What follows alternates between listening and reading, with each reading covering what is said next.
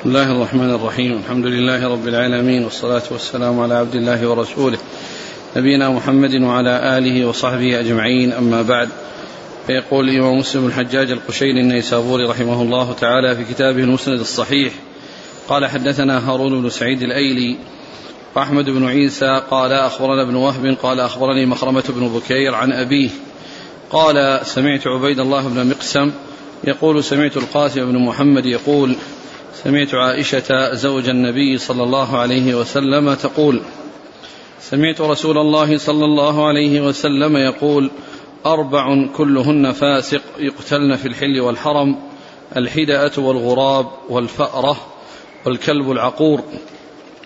قال فقلت للقاسم أفرأيت الحية؟ قال تقتل بصغره بصغر لها. قال وحدثنا أبو بكر بن أبي شيبة قال حدثنا غندر عن شعبة حاء قال وحدثنا ابن المثنى وابن بشار قال حدثنا محمد بن جعفر قال حدثنا شعبة قال سمعت قتادة يحدث عن سعيد بن المسيب عن عائشة رضي الله عنها عن النبي صلى الله عليه وسلم أنه قال خمس فواسق يقتلن في الحل والحرم الحية والغراب الأبقع والفأرة والكلب العقور والحدية قال وحدثنا أبو الربيع الزهراني قال حدثنا حماد وهو ابن زيد قال حدثنا هشام بن عروة عن أبيه عن عائشة رضي الله عنها أنها قالت قال رسول الله صلى الله عليه وسلم خمس فواسق يقتلن في الحرم العقرب والفأرة والحدية والغراب والكلب العقور. قال وحدثناه أبو بكر بن أبي شيبة وأبو كريب قال حدثنا ابن نمير قال حدثنا هشام بهذا الإسناد قال وحدثنا عبيد الله بن عمر القواريري قال حدثنا يزيد بن زريع قال حدثنا معمر عن الزهري عن عروة عن عائشة رضي الله عنها أنها قالت قال رسول الله صلى الله عليه وسلم خمس فواسق يقتلن في الحرم الفأرة والعقرب والغراب والحدية والكلب العقور. قال وحدثناه عبد بن حميد قال أخبرنا عبد الرزاق قال أخبرنا معمر عن الزهري بهذا الإسناد قالت أمر رسول الله صلى الله عليه وسلم بقتل خمس فواسق في الحل والحرم ثم ذكر بمثل حديث يزيد بن زريع قال وحدثني أبو الطاهر وحرملة قال أخبرنا ابن وهب قال أخبرني يونس عن ابن شهاب عن عروة بن الزبير عن عائشة رضي الله عنها أنها قالت قال رسول الله صلى الله عليه وسلم خمس من الدواب كلها فواسق تقتل في الحرم الغراب والحدأة والكلب العقور والعقرب والفأرة. نعم. قال وحدثني زهير بن حرب وابن أبي عمر جميعا عن ابن عيينة عن ابن عيينة. قال زهير حدثنا سفيان بن عيينة عن الزهري عن سالم عن أبيه رضي الله عنه عن النبي صلى الله عليه وسلم قال خمس لا جناح على من قتلهن في الحرم والإحرام الفأرة والعقرب والغراب والحدأة والكلب العقور. وقال ابن أبي عمر في روايته في الحرم والإحرام.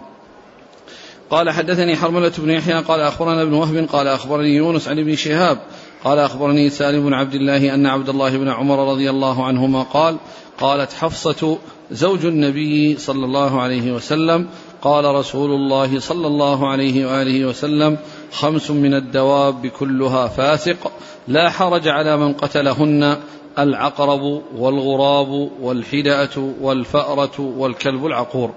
قال حدثنا أحمد بن يونس قال حدثنا زهير قال حدثنا زيد بن جبير أن رجلا سأل ابن عمر رضي الله عنهما ما يقتل المحرم من الدواب؟ فقال أخبرتني إحدى نسوة رسول الله صلى الله عليه وسلم أنه أمر أو أمر أن يقتل الفأرة والعقرب والحدأة والكلب العقور والغراب. قال حدثنا شيبان بن فروق قال حدثنا أبو عوانة عن زيد بن جبير قال سأل رجل ابن عمر ما يقتل الرجل من الدواب وهو محرم؟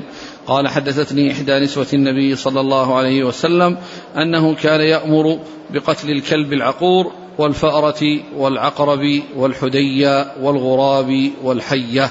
قال وفي الصلاة أيضا. قال وحدثنا يحيى بن يحيى قال قرأت على مالك عن نافع عن ابن عمر رضي الله عنهما أن رسول الله صلى الله عليه وسلم قال خمس من الدواب ليس على المحرم في قتلهن جناح الغراب والحداءة والعقرب والفأرة والكلب العقور. قال وحدثنا هارون بن عبد الله قال حدثنا محمد بن بكر قال حدثنا ابن جريج قال قلت لنافع ماذا سمعت ابن عمر يحل للحرام قتله من الدواب؟ فقال لي نافع قال عبد الله سمعت النبي صلى الله عليه وسلم يقول خمس من الدواب لا جناح على من قتلهن في لا جناح على من قتلهن في قتلهن الغراب والحداة والعقرب والفأرة والكلب العقور.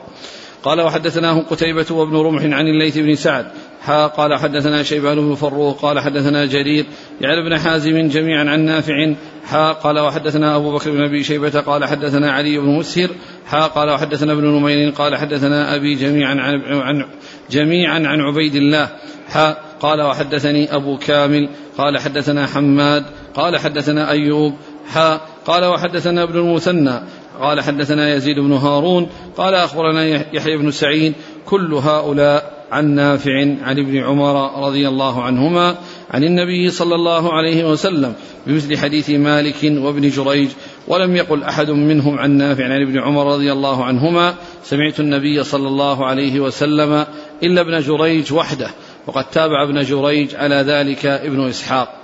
قال وحدثنيه فضل بن سهل قال حدثنا يزيد بن هارون قال أخبرنا محمد بن إسحاق عن نافع عبيد الله بن عبد الله عن ابن عمر رضي الله عنهما قال سمعت النبي صلى الله عليه وسلم يقول خمس لا جناح في قتل ما قتل منهن في الحرم فذكر بمثله.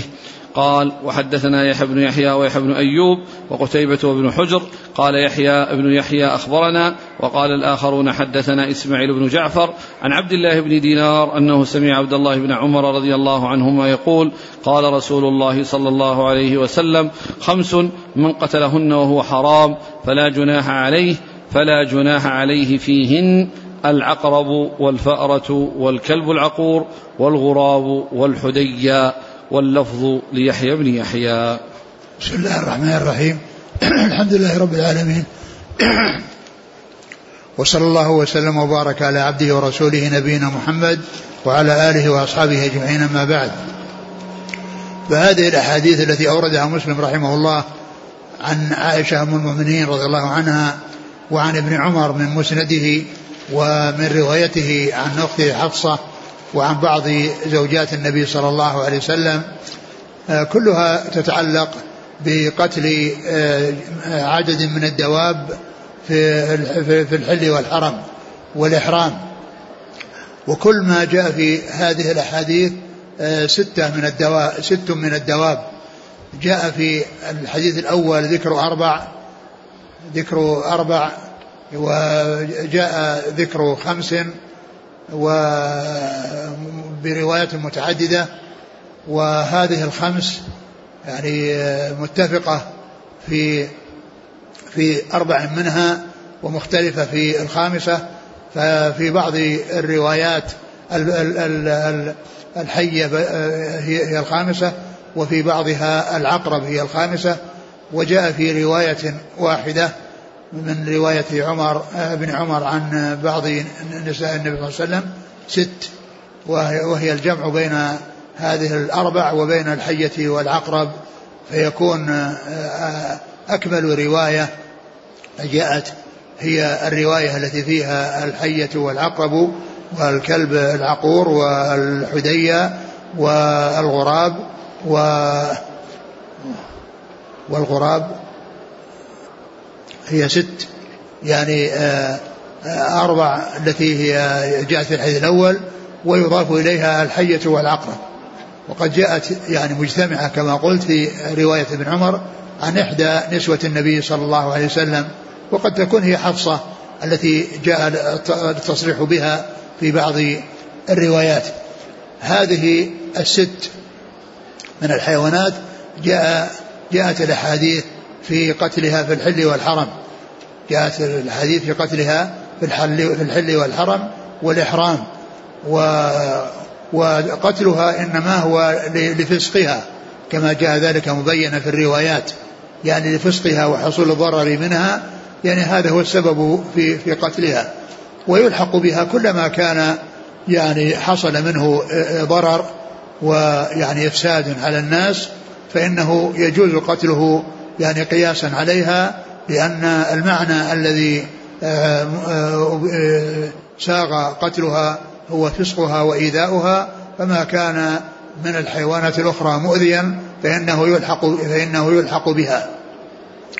وكذلك أيضا يعني يستفاد من هذا أن أن أن من حصل منه من المكلفين يعني إفساد في الحرم أو يعني آه، شيء يقتضي قصاصا أو يقتضي قتلا أو ما إلى ذلك فإنها تقام الحدود يعني في الحرم لأنه إذا كان أبيح قتل هذه الأشياء لفسقها ولضررها فكون المكلف الذي يحصل منه يعني ما يقتضي القتل ويقتضي إقامة الحد يعني في الحرم فإن فإن ذلك سائغ لأنه إذا ساغ القتل لهذه الأشياء فقتل فكونه يسوق في حق المكلفين يعني في حق المكلفين من باب أولى. وفي الحديث الأول لما آه، عائشة رضي الله عنها ذكرت الأربع قيل قيل للقاسم الأول اللي قال في الحية قال في صورها في صور لها نعم. القاسم؟ نعم. قال الذي يروي عن القاسم من هو؟ فقلت القاسم اللي هو عبيد الله بن مقسم. يعني عبيد الله بن مقسم قال قلت القاسم فالحية. قال الحية تقتل تقتل في صغر لها يعني أنها في إذلال وصغار يعني أنها من باب أولى أنها تقتل وقوله في صغر لها قيل معناه في إذلال لها وإهانة لها وهو من الصغار. نعم. في شيء؟ إذا العدد يعني غير لا مفهوم له. لا هو, هو يعني جاء أربع وجاء خمس وجاء ست. ذكر يعني أربع لا يقال هذا حصر. لا ما يقال لا ما يقال حصر. لا ولكن الست يعني فيها حصر. هذه الأشياء اللي اللي جاءت متفرقة. يعني رواية الست التي جاءت عن بعض نسوة النبي صلى الله عليه وسلم. آه، فيعني هذه كل ما جاء من الروايات فهو آه، منحصر في إحدى الروايات التي هي الست. لكن لا يعني ذلك أن الحكم مقصور عليها وأن ما شابهها وماثلها في الإفساد والإيذاء أنه لا يقتل بل يقتل. فلو أن مثلا الهرة التي يعني ما جاء ذكرها ولكنها يعني جاء يعني حصل إفسادها وإيذاؤها يعني للناس فإنها تقتل. كما تقتل هذه الأشياء لأن المعنى الذي هو موجود في الخمس موجود في الهرة إذا كانت مفسدة ومؤذية. نعم. الكلب الآن يعني شرط أن يكون عقور؟ الكلب, الكلب نعم. شرط أن يكون عقورا. الكلاب التي ليست عقور لا تقتل. يعني الكلاب التي غير مؤذية لا تقتل يعني في الحرم. وإنما يقتل العقور الذي يفسد لأن هذا العقور هذا اللي فيه معنى معنى الفسق ومعنى ال... ثم أيضا الكلب العقور ليس المقصود به الكلب اللي هو المشهور هذا المعروف وإنما كل معتدي وكل يعني آه، ما يحصل منه يعني إذا من هذه الأنواع سواء الذئب أو الفهد أو غير ذلك. نعم. يقول السائل يقول الحداءة أو الحدية. والحداء الحداء والحدية يعني يعني قيل يعني من أجل سبب إيذائها وأنها مؤذية ومفسدة. وقد جاء في البخاري أن جماعة آه، كان لبنت لهم وشاح وأنهم فقدوه واتهموا فيه يعني أمة عندهم فجعلوا يعني يفتشونها حتى فتشوا فرجها يعني يبحثون عن ذلك. وقالوا وبينما هم كذلك إذ جاءت حدأة وألقت الوشاح. يعني حدأة لأنها هي الذي أخذته. حدأة يعني لأنها أخذت أحمر تحسب لحم فذهبت به. فالله عز وجل يعني سلم هذه الأمة بأن سخر هذه هذا الطير الذي أخذ الوشاح بأن يأتي ويلقيه يعني عليهم وهم يؤذونها ويسبونها ويتكلمون عليها. فإذا هذا من نفس الإفساد أو الذي يحصل من الحداء. الغراب جاء بعضها الغراب الأبقع الغراب جاء في أكثر روايات إطلاقه وجاء ذكر الأبقع. لكن الأمر كما هو معلوم الذي يؤذي والذي يحصل منه الإيذاء فإنه يقتل سواء أبقع أو غير أبقع. والأبقع هو الذي فيه بياض مع لونه فيه بياض.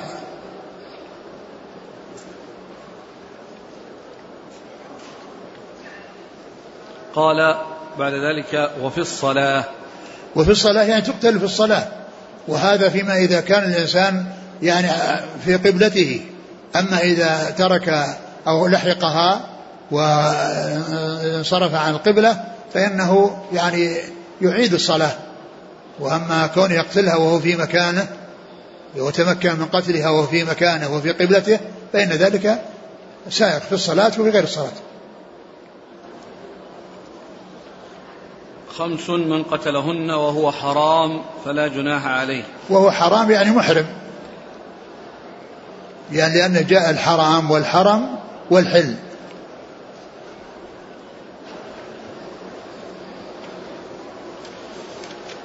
قال حدثنا هارون بن سعيد الأيلي وأحمد بن عيسى عن ابن وهب عبد الله بن وهب. عن مخرم بن بكير عن أبيه بكير بن عبد الله بن الأشج عن عبيد الله بن مقسم عن القاسم بن محمد عن عائشة. نعم. قال حدثنا أبو بكر بن شيبة عن غندر غندر هو لقب محمد بن جعفر. عن شعبة قال حا وحدثنا ابن المثنى وابن بشار عن محمد بن جعفر عن شعبة عن قتادة. قتادة من دعامة السدوسي البصري. قال حدثنا أبو الربيع الزهراني. وسليمان بن داود. قال حدثنا أبو بكر بن شيبة وأبو كريب. محمد بن العلاء بن كريب. عن ابن نمير. وهو محمد وهو عبد الله بن نمير. قال حدثنا عبيد الله بن عمر القواريري عن يزيد بن زريع عن معمر بن راشد الأزدي البصري. نعم. قال وحدثني أبو الطاهر أحمد بن عمرو بن السرح المصري. وحرملة بن يحيى التجيبي المصري. عن ابن وهب عن يونس عن ابن شهاب يونس بن يزيد الأيلي وابن شهاب محمد بن مسلم بن عبد الله بن شهاب الزهري. قال وحدثني زهير بن حرب وابن أبي عمر محمد بن يحيى بن أبي عمر العدني المكي.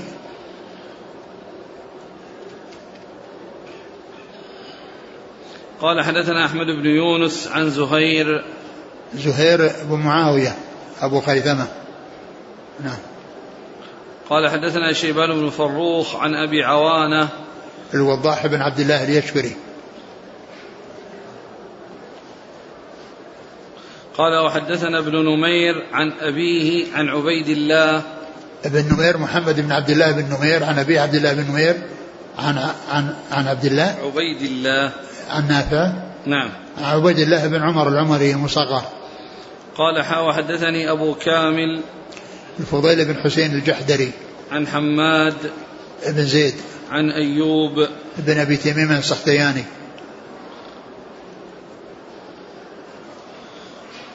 قال رحمه الله تعالى وحدثني عبيد الله بن عمر القواريري قال حدثنا حماد يعني بن زيد عن أيوب حاء قال حدثني أبو الربيع قال حدثنا حماد قال حدثنا أيوب قال سمعت مجاهدا يحدث عن عبد الرحمن بن أبي ليلى عن كعب بن عجرة رضي الله عنه أنه قال أتى علي رسول الله صلى الله عليه وسلم زمن الحديبية وأنا أوقد تحت قال القوارير قدر لي.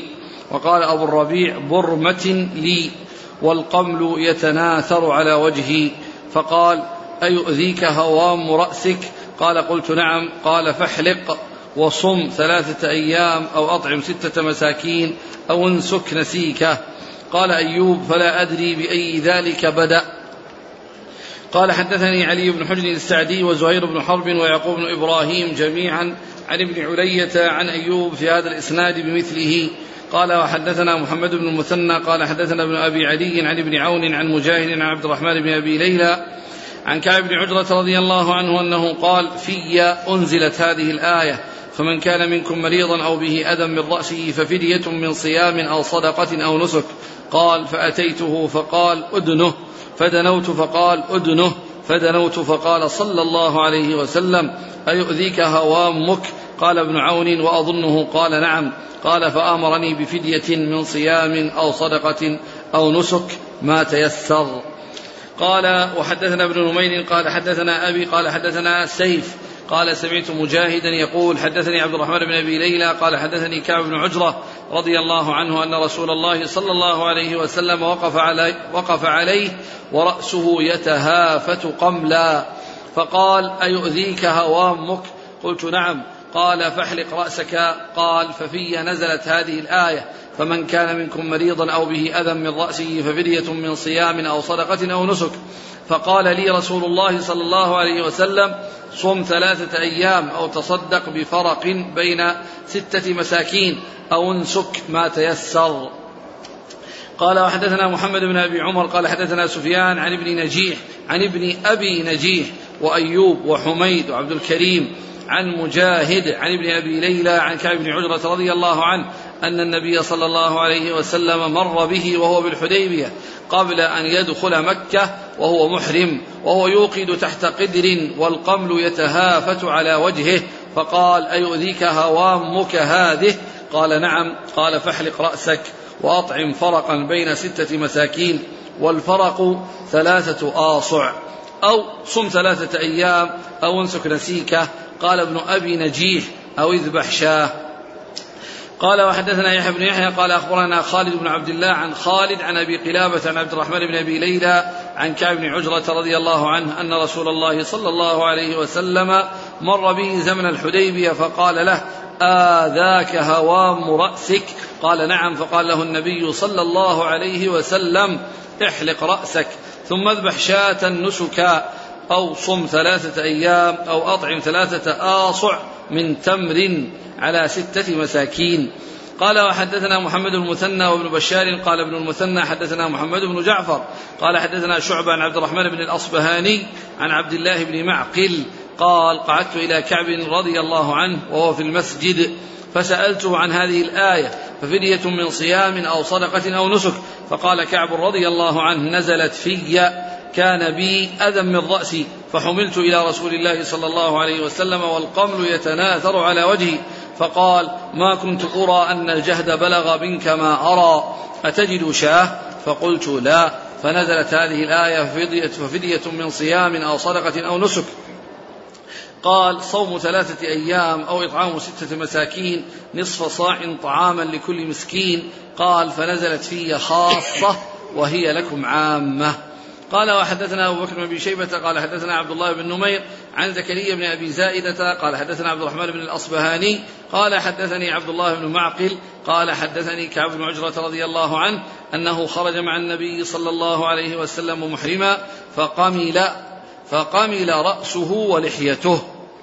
فبلغ ذلك النبي صلى الله عليه وسلم فأرسل إليه فدعا الحلاق فحلق رأسه ثم قال له هل عندك نسك؟ قال ما أقدر عليه. فأمره أن يصوم ثلاثة أيام أو يطعم ستة مساكين لكل مسكينين صاع. فأنزل الله عز وجل فيه خاصة فمن كان منكم مريضا أو به أذى من رأسه ثم كانت للمسلمين عامة. ثم ذكر هذه الأحاديث عن كعب بن عجر رضي الله تعالى عنه في قصة آه، حصول حلق رأسه أو الحاجة إلى حلق رأسه عام الحديبية وأن أنه آذاه هوام رأسه فالرسول عليه الصلاة والسلام أرشده إلى حلقه وأن يعمل كفارة لذلك وهي التخيير بين أمور ثلاثة أن يذبح شاة أو يطعم ستة مساكين لكل مسكين نصف صاع أو يصوم ثلاثة أيام هو مخير فيها بين هذه الأمور الثلاثة. وما جاء في بعض الروايات أن الرسول صلى الله عليه وسلم قال هل تجد شاة؟ فقال لا. قال أطعم ستة مساكين أو اذبح شاة أو أو أو صم ثلاثة أيام.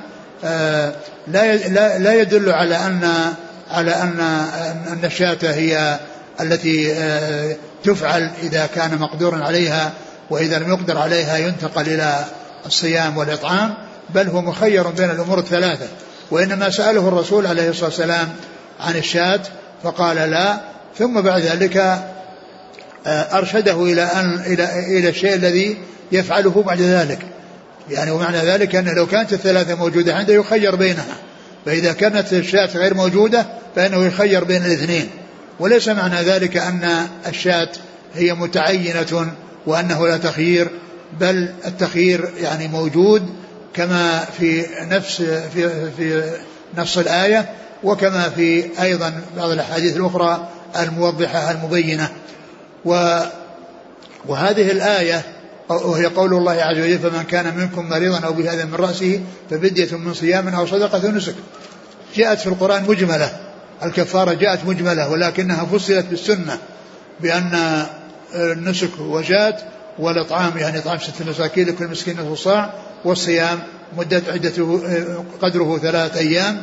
وهذا مما يوضح ويبين أن السنة تبين القرآن وتوضحه لأن هذا الإجمال الذي جاء في هذه الآية فسرته وبينته السنة وأوضحته وصار يعني هذا الإجمال معروفا بالبيان من رسول من رسول الله صلى الله عليه وسلم. ف وفدية الأذى الذي هو حلق الرأس ومثله ومثله تغطية الرأس إذا كان هناك حاجة وكذلك لبس المخيط إذا كان هنا حاجة لكونه مريضا ويحتاج إلى أن يلبس أو يعني يضطر إلى أنه يغطي رأسه فإن الحكم في ذلك واحد وهو التخيير بين هذه الأمور الثلاثة التي هي ذبح الشاة أو إطعام ستة مساكين لكل مسكين نصف صاع أو صيام يعني صيام ثلاثة أيام. وكفارة آه، الأذى مخير فيها والكفارات يعني منها ما هو على التخيير ومنها ما هو على الترتيب ومنها ما جمع فيه بين التخيير والترتيب. أما التخيير فهو كما في يعني هذه الصورة التي معنا وهي فيدة الأذى فإنه مخير بين الأمور الثلاثة. أي واحد منها فعل فإنه يجزيه والتي على الترتيب مثل كفارة الظهار وكفارة الجماع في نهار رمضان وكفارة القتل فإنها على الترتيب. أما بالنسبة للظهار والجماع في رمضان فهو عتق رقبة فإن لم يستطع صام شهرين متتابعين فإن لم يستطع أطعم ستين مسكينا. وأما بالنسبة للقتل فهو ترتيب بين أمرين وهما اعتاق الرقبة فإن لم يستطع يصوم شهرين متتابعين وليس فيه إطعام لأن لأن كفارة القتل ليس فيها إلا إلا العتق وصيام الشهرين. فإذا استطاع العتق فإنه لا ينتقل إلى الشهرين وإن لم يستطع العتق فإنه يصوم الشهرين ولكن لا ليس فيها إطعام. التي هي كفارة الظهاء كفارة القتل. وأما الكفارة التي جمع فيها بين التخيير والترتيب فهي كفارة اليمين. لأن الإنسان مخير فيها بين أمور ثلاثة يعني عتق رقبة أو إطعام عشرة مساكين أو ما يطعم أهله أو كسوتهم. فإن لم يستطع هذه الثلاثة انتقل إلى إلى الصيام. انتقل إلى صيام ثلاثة أيام. ففيها الجمع بين التخيير و والترتيب. والكفارة التي معنا هي هي هي من قبيل ما هو تخيير. نعم. طيب الآن النبي صلى الله عليه وسلم جاء فيه أنه رآه والرواية الثانية حمل إليه.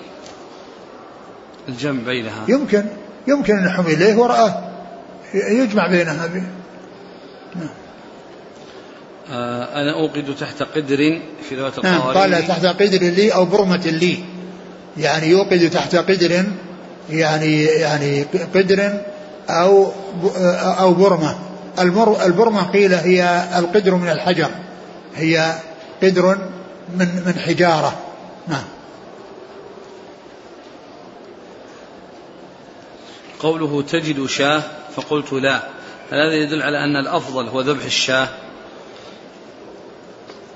لا يدل على هذا وإنما دل على أن أن الشاة هي التي يعني في الغالب أنها آه، تكون غير متيسرة بخلاف الصيام والإطعام فإنه أسهل منها. فسأله عنها إذا كانت إذا كانت موجودة فإنه يخيره بين الأمور الثلاثة. وإن كانت غير موجودة فإنه يخيره بين الاثنين. لأن الروايات الأخرى يعني جاءت مخيرة وهي مطابقة للآية التي فيها التخيير. فإذا السؤال عن هذه اللي هي الشاة لأنها يعني يعني أغلى أو أكثر أو أعظم الأشياء الثلاثة. هل هي موجودة؟ فإن كانت موجودة معنى ذلك أنه سيخيره بينها وبين غيرها. وإن كانت غير موجودة وإن كانت موجود غير موجودة فإنه يخيره بين الاثنتين الباقيتين.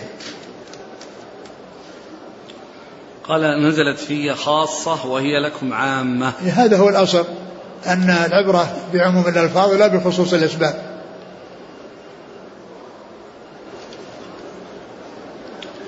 قال حدثنا محمد بن أبي عمر عن سفيان عن ابن أبي نجيح. سفيان بن عيينة وابن أبي نجيح عبد الله بن أبي نجيح.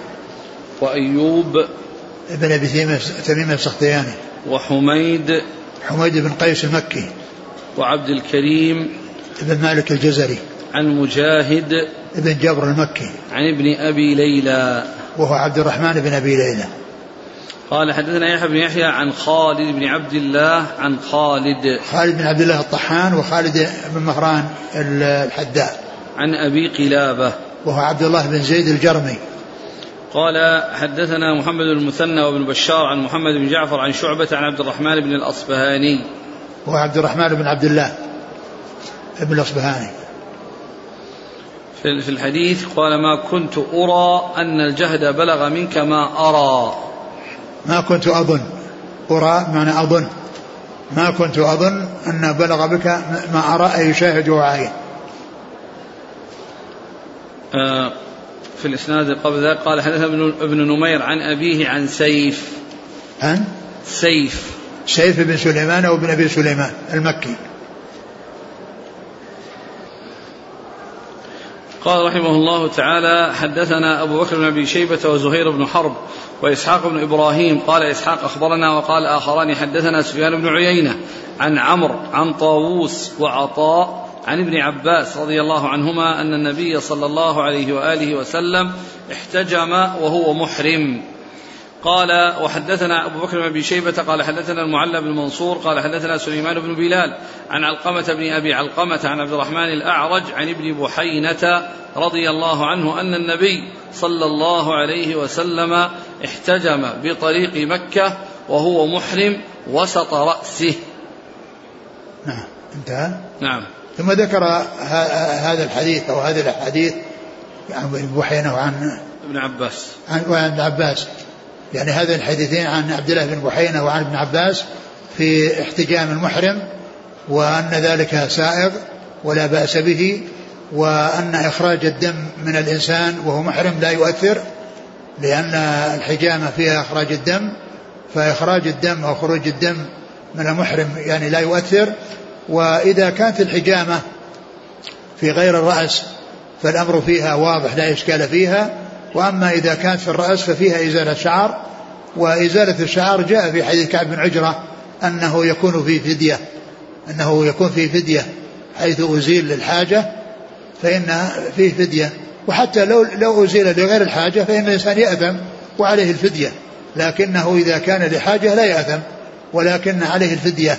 يعني فيكون آه كون الرسول احتجم في رأسه يعني وقد جاء عنه ما يدل على أن حلق الرأس أو يعني أخذ الشعر يعني أنه في فدية فمعنى ذلك أنه يترتب على ذلك أن أن من احتجم في رأسه وأخذ شيئا من الشعر أما لو كان رأسه ما في شعر وحجم ولم يؤخذ شعر فإن ذلك لا يؤثر لأن مثل سائر الجسد لكن إذا كان في شعر وأخذ فإنه أخذ للحاجة و دعت لما دعت إليه الحاجة وعليه الكفارة التي هي التخيير بين أمور ثلاثة التي مرت في حديث كعب كعب بن عجرة.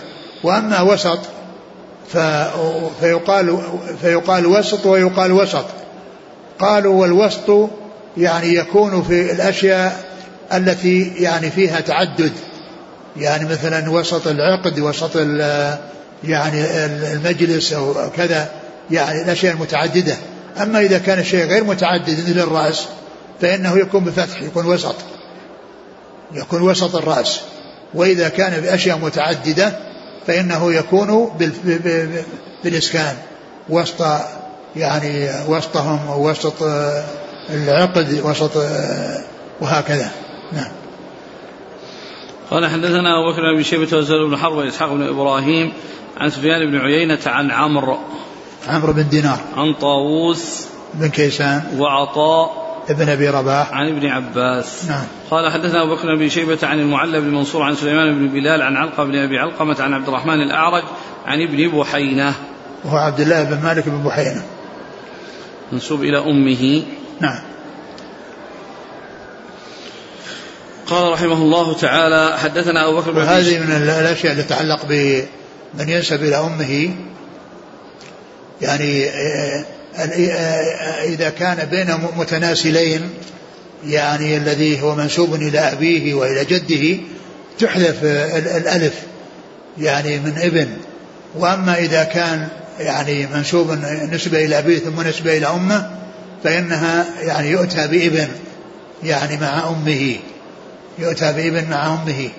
وأما إذا كان ذكر النسب فكل ما بين أب وجد فإنها تكون ابن بدون بدون ألف.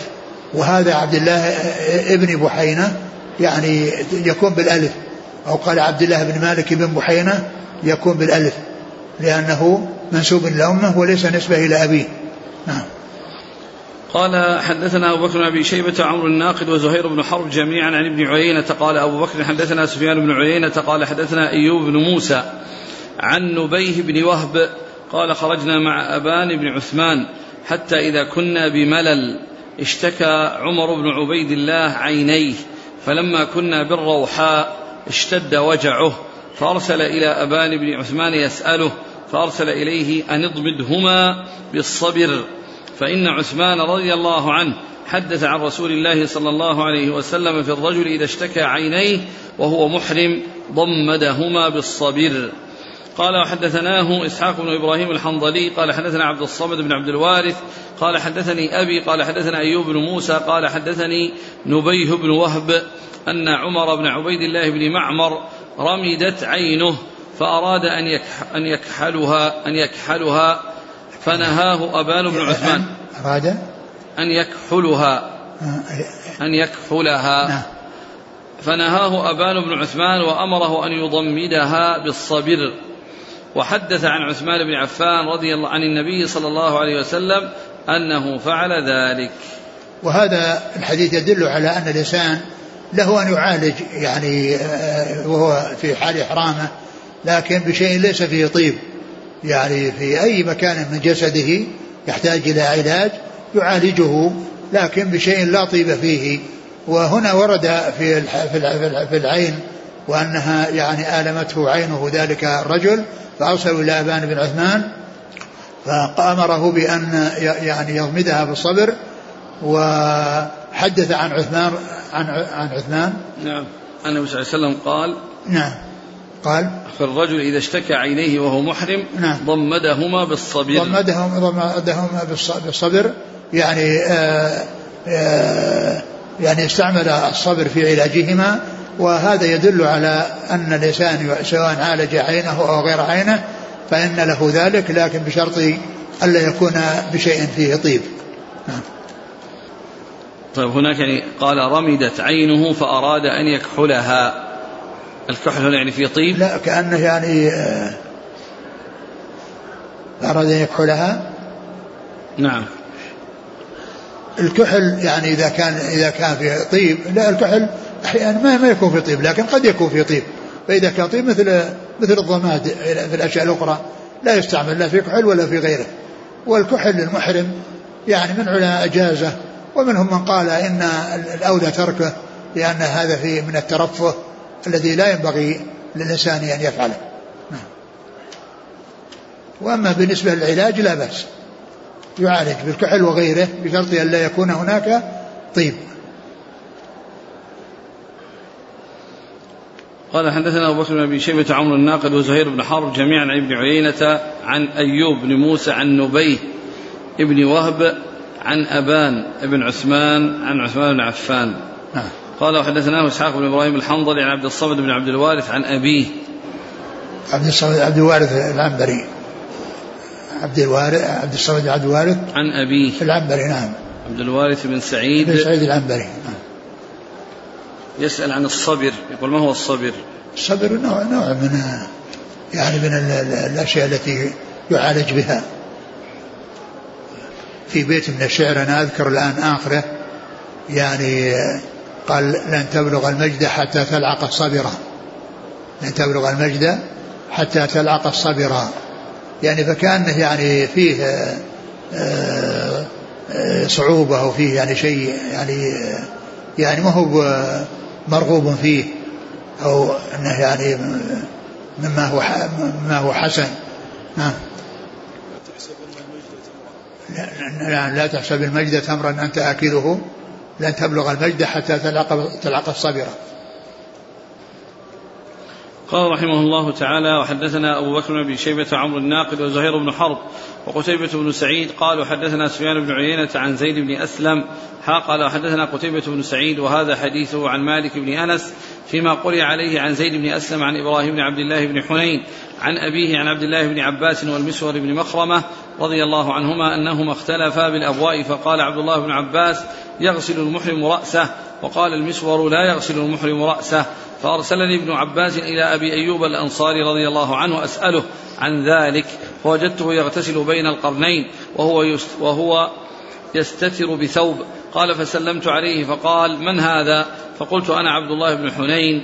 أرسلني إليك عبد الله بن عباس أسألك كيف كان رسول الله صلى الله عليه وسلم يغسل رأسه وهو محرم.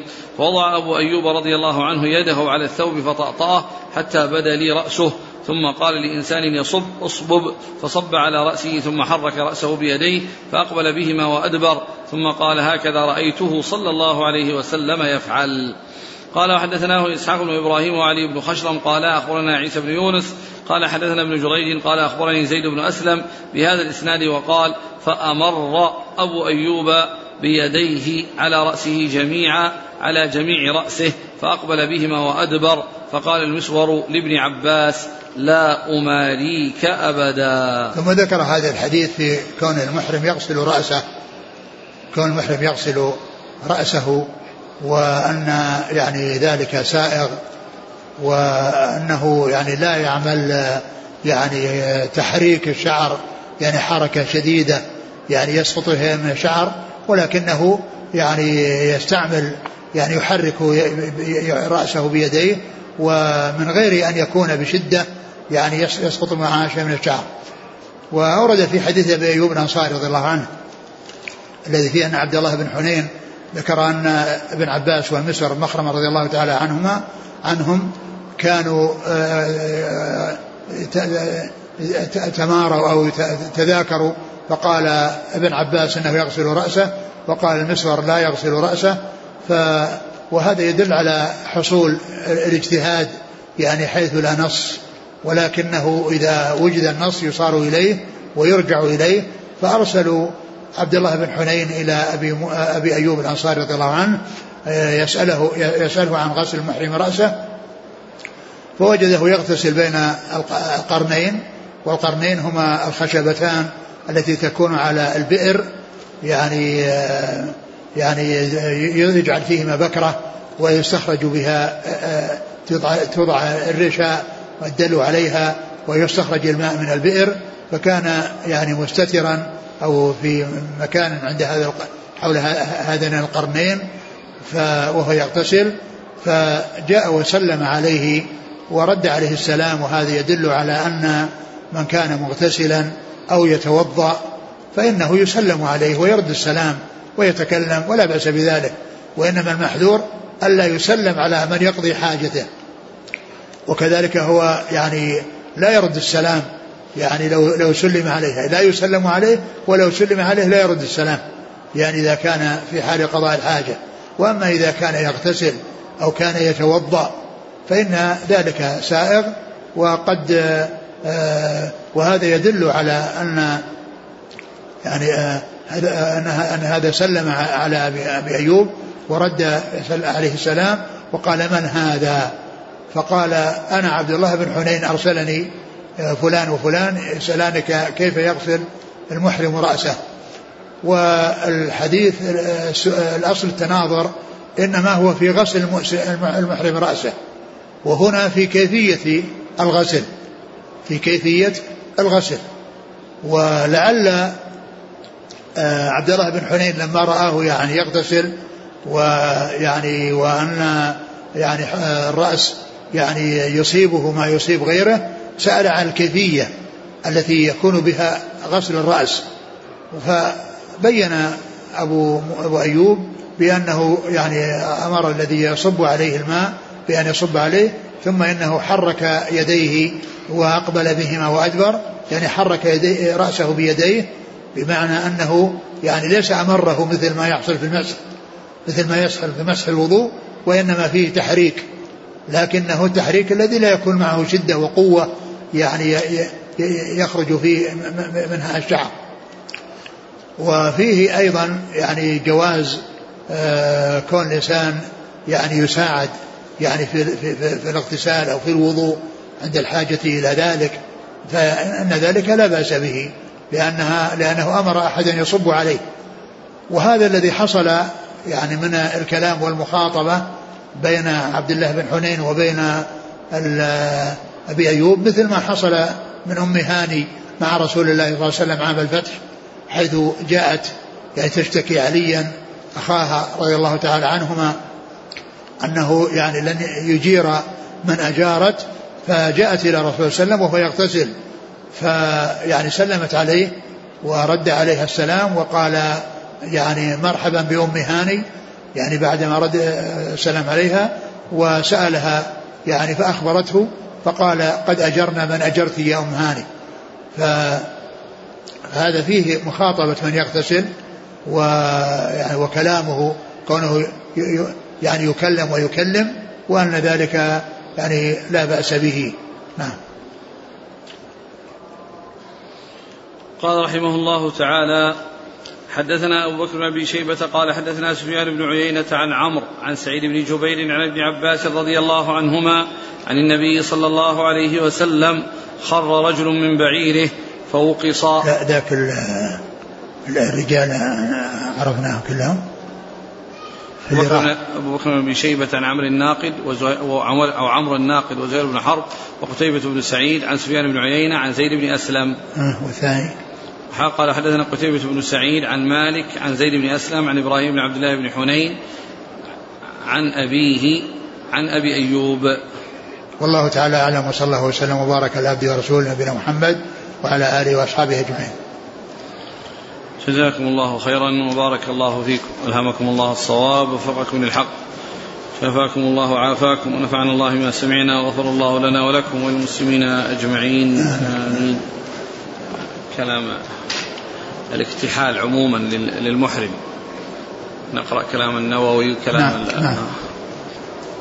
نقرأ من البحر المحيط الثجاج. في اختلاف أهل العلم في حكم الاكتحال للمحرم.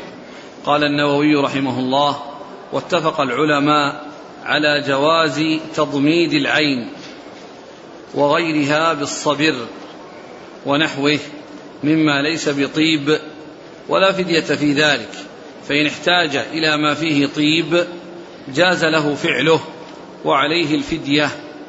واتفق العلماء على أن للمحرم أن يكتحل بكحل لا طيب فيه. إذا احتاج إليه ولا فدية عليه فيه. وأما الاكتحال للزينة فمكروه عند الشافعي وآخرين ومنعه جماعة منهم أحمد وإسحاق وفي مذهب مالك قولان كالمذهبين وفي إيجاب الفدية عندهم بذلك خلاف. انتهى كلام النووي. قال أبو العباس القرطبي رحمه الله ونهي أبان بن عثمان للسائل أن يكحل عينيه ليس على إطلاقه وكأنه إنما نهاه على عن أن يكحلها بما فيه طيب وتضبيد العين هو لطخها والصبر ليس بطيب ولا خلاف في جواز مثل هذا مما ليس فيه طيب ولا زينة. فلو اكتحل المحرم أو المحرمة بما فيه طيب افتديا. وكذلك المرأة إذا اكتحلت للزينة وإن لم يكن فيه طيب فلو اكتحل الرجل للزينة فأباحه قوم وكرهه آخرون وهم أحمد وإسحاق والثوري. وعلى القول بالمنع فهل تجب الفدية أم لا؟ قولان. وبالثاني قال الشافعي رجلا كان أو امرأة. انتهى من المفهم. قال الجامع عفى الله تعالى عنه. الأرجح عندي وما ذهب إليه أحمد وإسحاق من منع الكحل للمحرم لأنه ينافي صفة الحاج فإنه ينبغي أن يكون أشعث أغبر. كما جاء في الحديث الصحيح إن الله يباهي بأهل عرفات أهل السماء فيقول لهم انظروا إلى عبادي هؤلاء جاءوني شعثا غبرا. لكن إن أصابه مرض كالرمد ونحوه فيكتحل بما ليس فيه طيب كأن يضمده بالصبر ونحوه والله تعالى أعلم بالصواب يقول في حديث كعب بن عجرة رضي الله عنه ما يدل على جواز أن تكون الفدية خارج مكة فهل هذا صحيح؟ إيش؟ في حديث كعب بن عجرة ما يدل على جواز أن تكون الفدية خارج مكة يعني كما هو معلوم في الحديبية والحديبية يعني هي في في الحرم أو في حد الحرم. الفدية تكون يعني في الحرم ويعني وليست خاصة بساكن الحرم بل من كان في الحرم من الحجاج أو العمار أو المقيمين وهم ليسوا من الحرم فحكمهم حكم الحرم في كونهم يعني تصرف في حقهم يعني الفدية وأنهم يستعملون الفدية ويأكلون منها وليست خاصة بسكان الحرم. وهؤلاء الذين كانوا في الحديبية وكانوا في في الحرم أو في آخر الحرم يعني معنى ذلك أنها آه، تحصل لمن معه من المحتاجين. نعم. يقول من علم أنه إذا سرح شعر لحيته أو شعر رأسه فإنه يسقط منه الشعر. فهل يقال في هذا الرجل يحرم عليه أن يرجل وأن يمشط شعره؟ والله إذا كان يتساقط وأن ذلك يؤثر عليه يعني آه، لا يفعل لا يفعل شيئا يعني يترتب عليه تساقط الشعر. يقول إذا كان المغتسل في الحمام أو المغتسل في الحمام الذي تقضى فيه الحاجة فهل يرد السلام ويكلم من يكلمه؟ لا. ما دام أنه في محل قضاء الحاجة لا يتكلم ولا يكلم. إلا إلا عند الحاجة يعني كونه يريد شيئا أو يريد أحد يفتح الباب مغلق أو حصل يعني شيء أما كونه يتحدث من في الداخل يتحدث مع من في الخارج لا. يقول هل افتدى النبي صلى الله عليه وسلم عندما احتجم وهو محرم هل؟ افتدى لا ندري. لا ندري. لكن حديث كعب بن عجرة يدل على أن أخذ الشعر فيه فدية. يقول آه، بعض الطلاب وبعض الناس يحلق لحيته بدعوى أنها تنبت على جزء من وجهه دون جزء. فهل هذا يجوز أن يحلق حتى بعد ذلك تخرج كاملة ما يجوز حلق اللحية. وإذا تركها ستخرج كاملة يعني ولا لم يحصل الحلق. يعني معناه أنه يعني في شيء يعني ظهر يعني بكثافة وبعد ذلك ظهر شيء حتى اتصل به فصارت اللحية على على هيئة واحدة وعلى نسق واحد. فالإنسان لا يتعرض للحيته بحلقها يقول انها حتى تخرج بكثاء حتى تخرج. يعني وأن هذا فيه آه، تشوه لها. ما في تشويه لأنه إذا خرجت يعني من المقدم في الأول يعني تخرج من المؤخر ثم يتصل بعضها ببعض. ولا يفكر الإنسان بحلق لحيته. قول النبي صلى الله عليه وسلم لعائشة أنقضي شعرك واغتسلي وامتشطي. أليس فيه دليل على أن المحرم له أن يسرح شعره؟ مع العلم بأن عائشة كانت محرمة ولم تحل من عمرتها. نعم يعني هذا رخص لها رسول الله عليه الصلاة والسلام وأنها يعني آه، تفعل لأنها يعني مكثت مدة طويلة تسعة أيام أو أكثر وهم جايين في الطريق. يعني ف يعني هي بحاجة إلى إلى أن تفعل هذا الفعل لكن تعمل على لكن العمل يكون على وجه لا يترتب عليه إسقاط الشعر يعني تخفيف يعني التسريح أو الامتشاط نعم.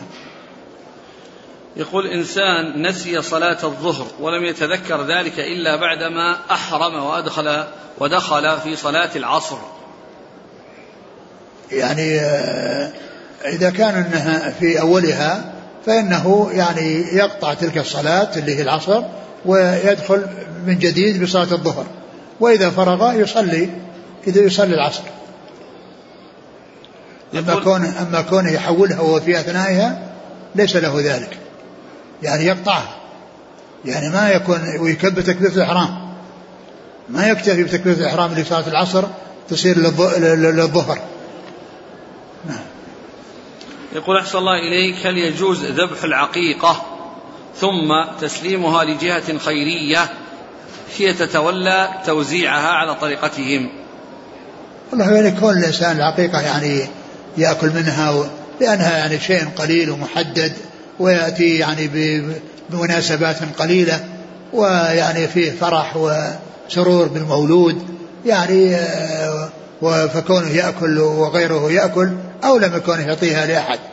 لأن هذه ليست من الأشياء التي يعني آه، متكررة يعني هذا شيء يحصل يعني عند الولادة واستعمالها وعدم إعطائها لأحد يوزعها يعني لا شك أنها هو الأولى. يقول شخص يصلي مع الإمام وفي الركعة الأخيرة تأخر لم يركع نسيانا وبعدما سجد الإمام ركع وأدركه في السجود. عمله صحيح لأنه يركع ثم يقوم ثم يلحق في السجود ما في بس هل يجوز لبس جلد الحية؟ آه، الحية الحية من جنس السباع. أقول شبيهة بالسباع أو أسوأ من السباع. والسباع لا تلبس جلودها. يقول في بلادنا قام بعض الغيورين بإعداد جماعة معينة من الذكور والإناث. وخصص لهم زيا. بإعداد إيه. بإعداد جماعة معينة من الذكور والإناث. وخصص لهم زيا خاصا. زيا؟ إيه زي. يقومون بمهمة تنظيم المرور والخدمات العامة عند أي مناسبة دينية كصلاة الجمعة والعيدين والمحاضرات حيث إن البلد الحكومة لا تهتم بهذه الأمور. يعني ما ما تهتم بالمرور؟ حتى يجي ناس يعني آه،